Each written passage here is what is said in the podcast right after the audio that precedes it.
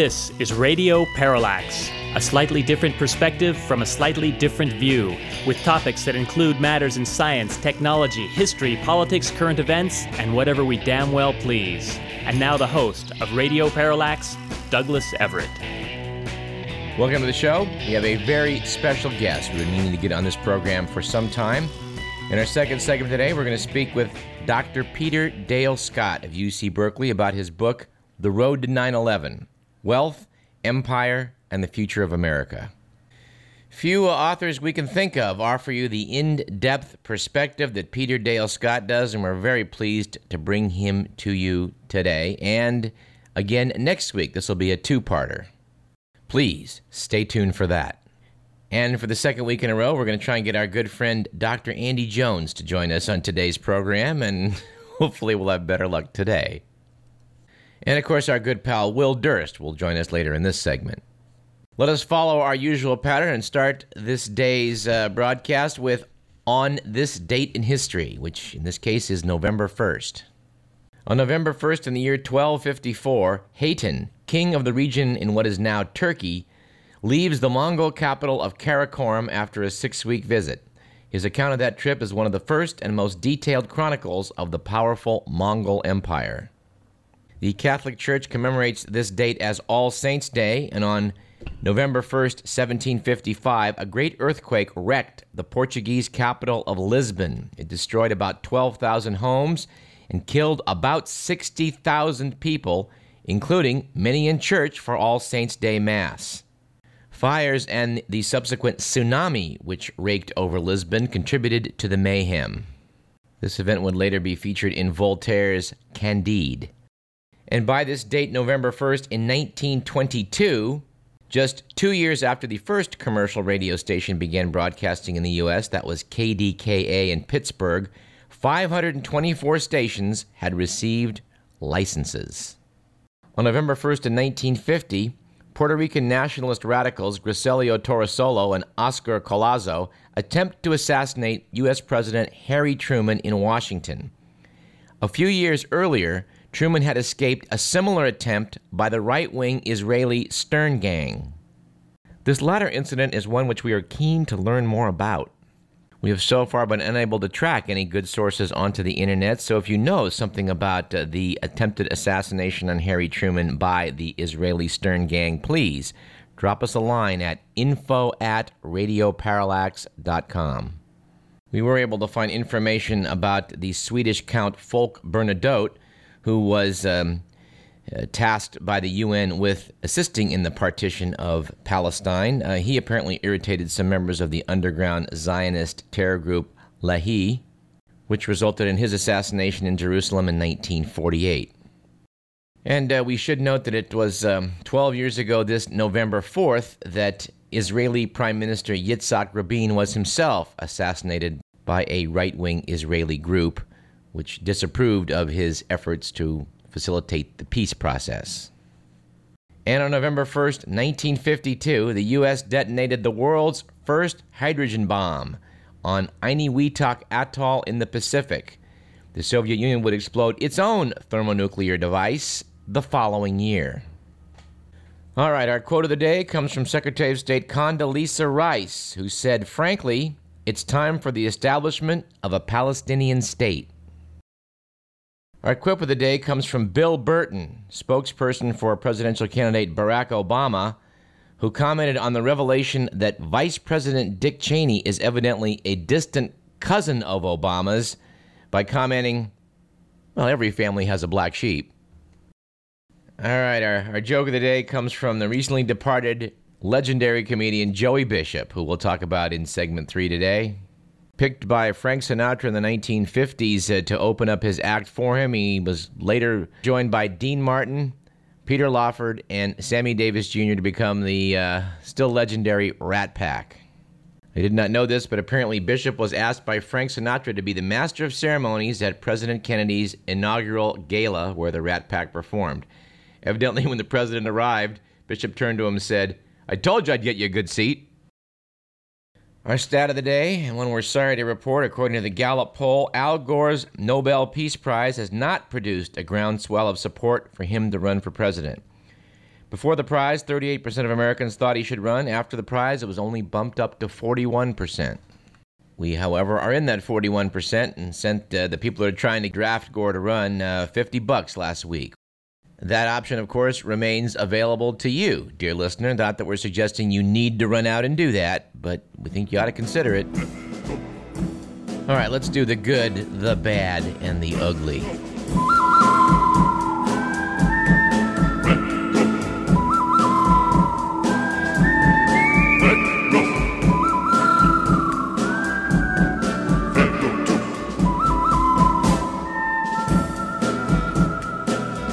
According to the Week magazine, last week was a good week for emergency pit stops after a Japanese car accessory firm unveiled a new portable toilet designed for use in the backseat of a car. Said a company spokesman in what's some pretty good marketing, the portable commode will come in handy during major disasters such as earthquakes. Adding, and this is the part I like best, or when you're caught in a traffic jam. You know, I don't know about you, dear listener, but I never, never want to be caught in a traffic jam and look over at the car next to me. Well, enough said.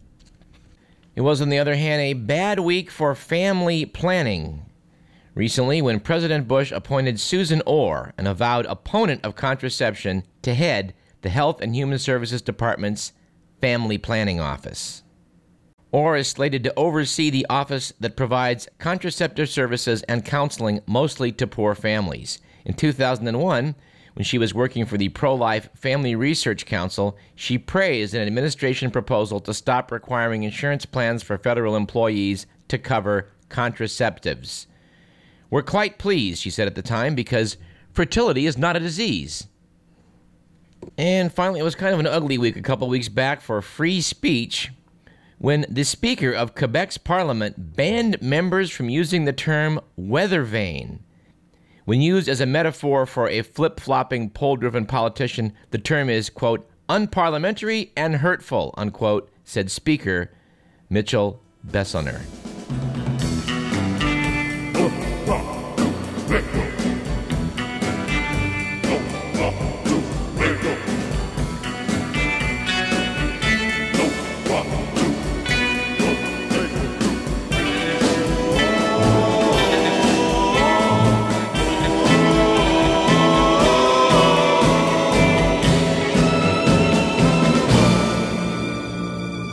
Talk about some news and some political news. Well, let's start with this item.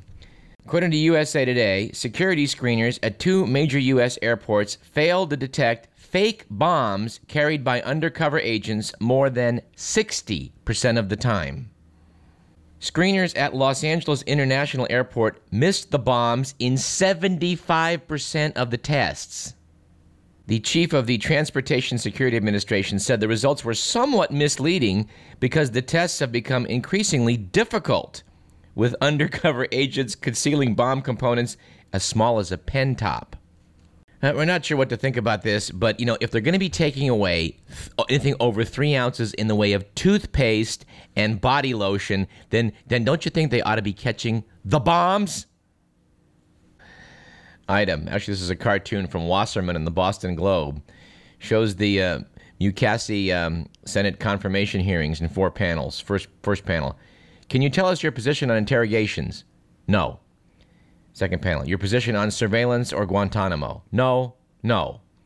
Can you tell us your name? Not Alberto Gonzales. Senate. Confirmed. So I made a trip down to Santa Cruz earlier this week and was in one of their excellent bookstores there, and I noticed uh, that um, um, there was a book out about Robert Oppenheimer. The point of which was how Oppenheimer had been sandbagged by uh, certain people for not being hawkish enough, despite the fact that he was the father of the atomic bomb. We talked about this in the show a few years ago uh, upon the passing of Edward Teller. He was, of course, uh, the man with the knife under the cloak and not coincidentally, the man responsible for there being a Lawrence Livermore laboratory that produces atomic weapons, which is independent of that in the one in New Mexico at Los Alamos. Worthy topic for a book, then I looked down and noticed the author, Patricia J. McMillan. No relation to our producer, by the way, but Patricia McMillan seems to always been a person in the right place at the right time. In 1959, She was working in Moscow and happened to get an interview with the then defector Lee Harvey Oswald. Somewhat not coincidentally, she was later, later given the contract to write the book Marina and Lee, collaborating with Oswald's widow. She also seemed to be in the right place at the right time when it came time to find a co author to write the story of Stalin's daughter, Svetlana, who defected to the West in the 1960s.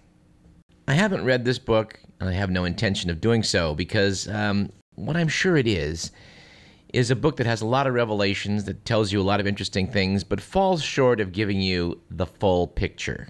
We live in an information age, and there's a million books being churned out on, on various topics, but uh, this is one good way of sort of uh, producing what's called the limited hangout, if you can remember the Watergate era. So to give give the people a lot of truth, not quite all the really good stuff, but enough to sort of uh, you know get them excited.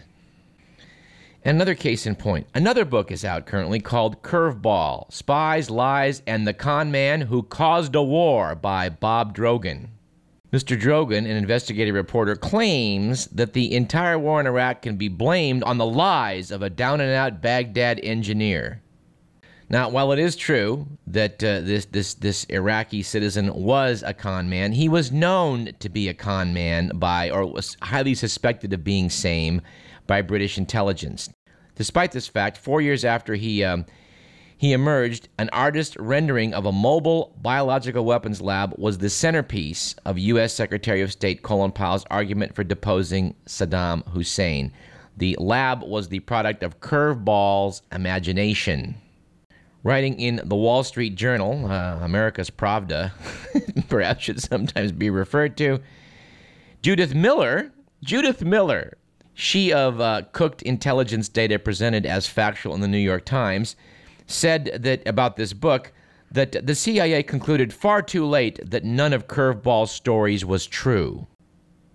I'm sorry. The real story here is that people in the administration were, look, were looking for data, cooked or otherwise, to justify launching in a war on Iraq. This guy's cockamamie story fit the bill. It was given credence by administration figures, even though intelligence operatives in the CIA and elsewhere were warning the administration that this guy's data was not to be trusted. And you may have caught Bill Maher on a few nights ago. Uh, he had um, Wesley Clark, who really disappointed me by parroting this same party line of, oh, yes, well, the Democrats did vote for the war, but gee, we just had some faulty intelligence. No, they chose to let faulty intelligence pass, is what the real story is.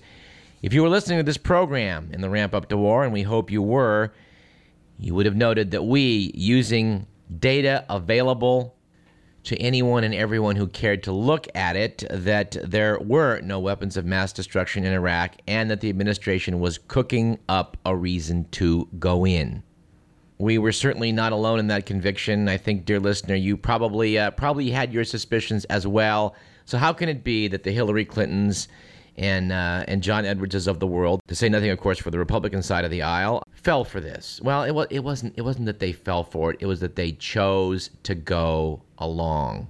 Now, the media, of course, is uh, is all over the horse race aspect of uh, of election 08 who's ahead, who's behind. Uh, we would like to again quote Radar magazine, which is you know like Vanity Fair, doing some pretty good reporting among its uh, its smart ass uh, articles on this and that. A guy we need to bring on this program in the future is poli sci professor Larry Sabato. His website is called Crystal Ball, and the magazine notes that in 2004 he correctly called 525 out of 530 national electoral races. In 06, he prophesied the Democratic takeover of Congress when the conventional wisdom had them losing in a squeaker. Larry Sabato's current call Hillary Clinton versus Mitt Romney. We also think it might be worth quoting Dr. Larry Sabato's comment about the impeachment of Bush. He said, There's nothing to it. He has the best insurance policy in the world Dick Cheney. Now, the last we heard, uh, Rudy Giuliani was way ahead of his uh, his uh, cohorts in the Republican race, but uh, of course, they're all vying for who can be Mr. Conservative. And Giuliani apparently does not fit the bill with the right wing of the Republican Party, which, of course, is probably the same thing as saying the Republican Party. We're, uh, we're not sure about the Republican side of things, but after reading this article by Leonard Doyle in the Independent UK, which is reprinted on truthout.org, we are now convinced that the Democratic nominee will be Hillary Clinton.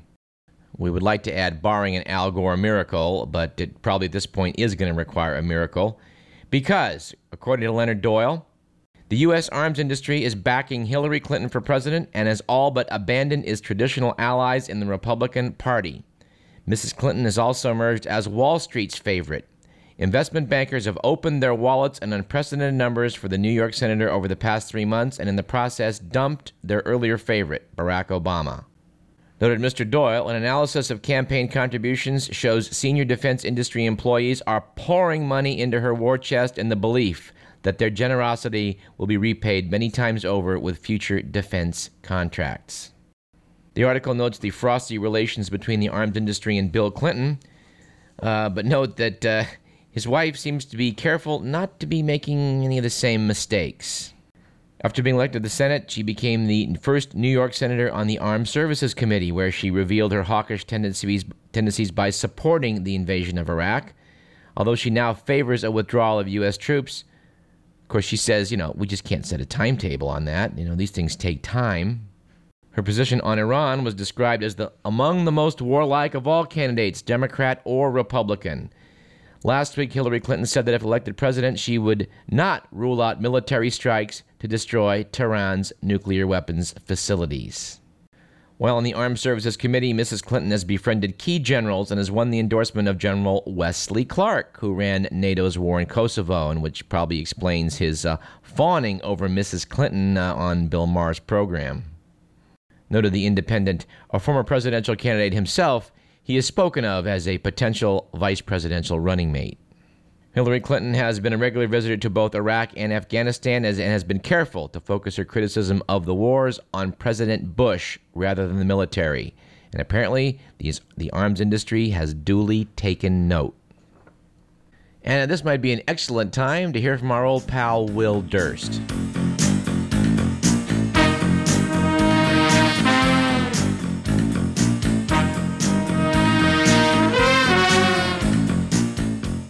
Well, thanks, Doug. And today, I want to warn everybody that next Tuesday is an election day. So I'm here to tell you don't vote. You don't have to. No one's going to make you. This isn't the old Soviet Union. You're not going to be dragged from your beds and forced to the polls against your will. Relax. It's no big deal. I mean, things are pretty good the way they are, right? If it ain't broke, don't fix it. Iraq, Iran, pretty much the same thing, isn't it? They probably get each other's mail all the time. That's what this whole thing is about. As for domestic policy, what do you care if some barren, deserted beach does or doesn't get blanketed by a thick film of 30 weight because of offshore drilling? What's the big deal? Find another beach. Don't sweat the small stuff. You got better things to do than stand in line to make indistinguishable marks on some incomprehensible ballot in someone's smelly garage. Do something worthwhile instead. Jog on over to your neighborhood library before it's closed down and read up about other people who never voted. Although, admittedly, a lot of their memoirs didn't survive. You could work on that extra room for Grandma for when she moves in after the assisted living clinic loses its Medicaid funding. Or take a farewell trip on your regional mass transit system and wave bye bye to the community fire station and the neighborhood rec center. That would be fun, wouldn't it? Besides, come on, for some people, Tuesdays are just biorhythmically bad. It's not your fault. Some people are just allergic to school cafeterias.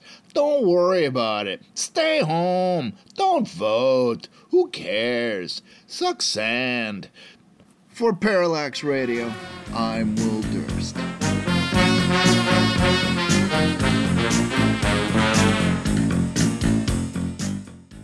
Anyway, we'll have more to say about some political things in our third segment, but let's close uh, our first segment today. We can bring back our next guest, which will be Professor Peter Dale Scott, to talk about the road to 9 11.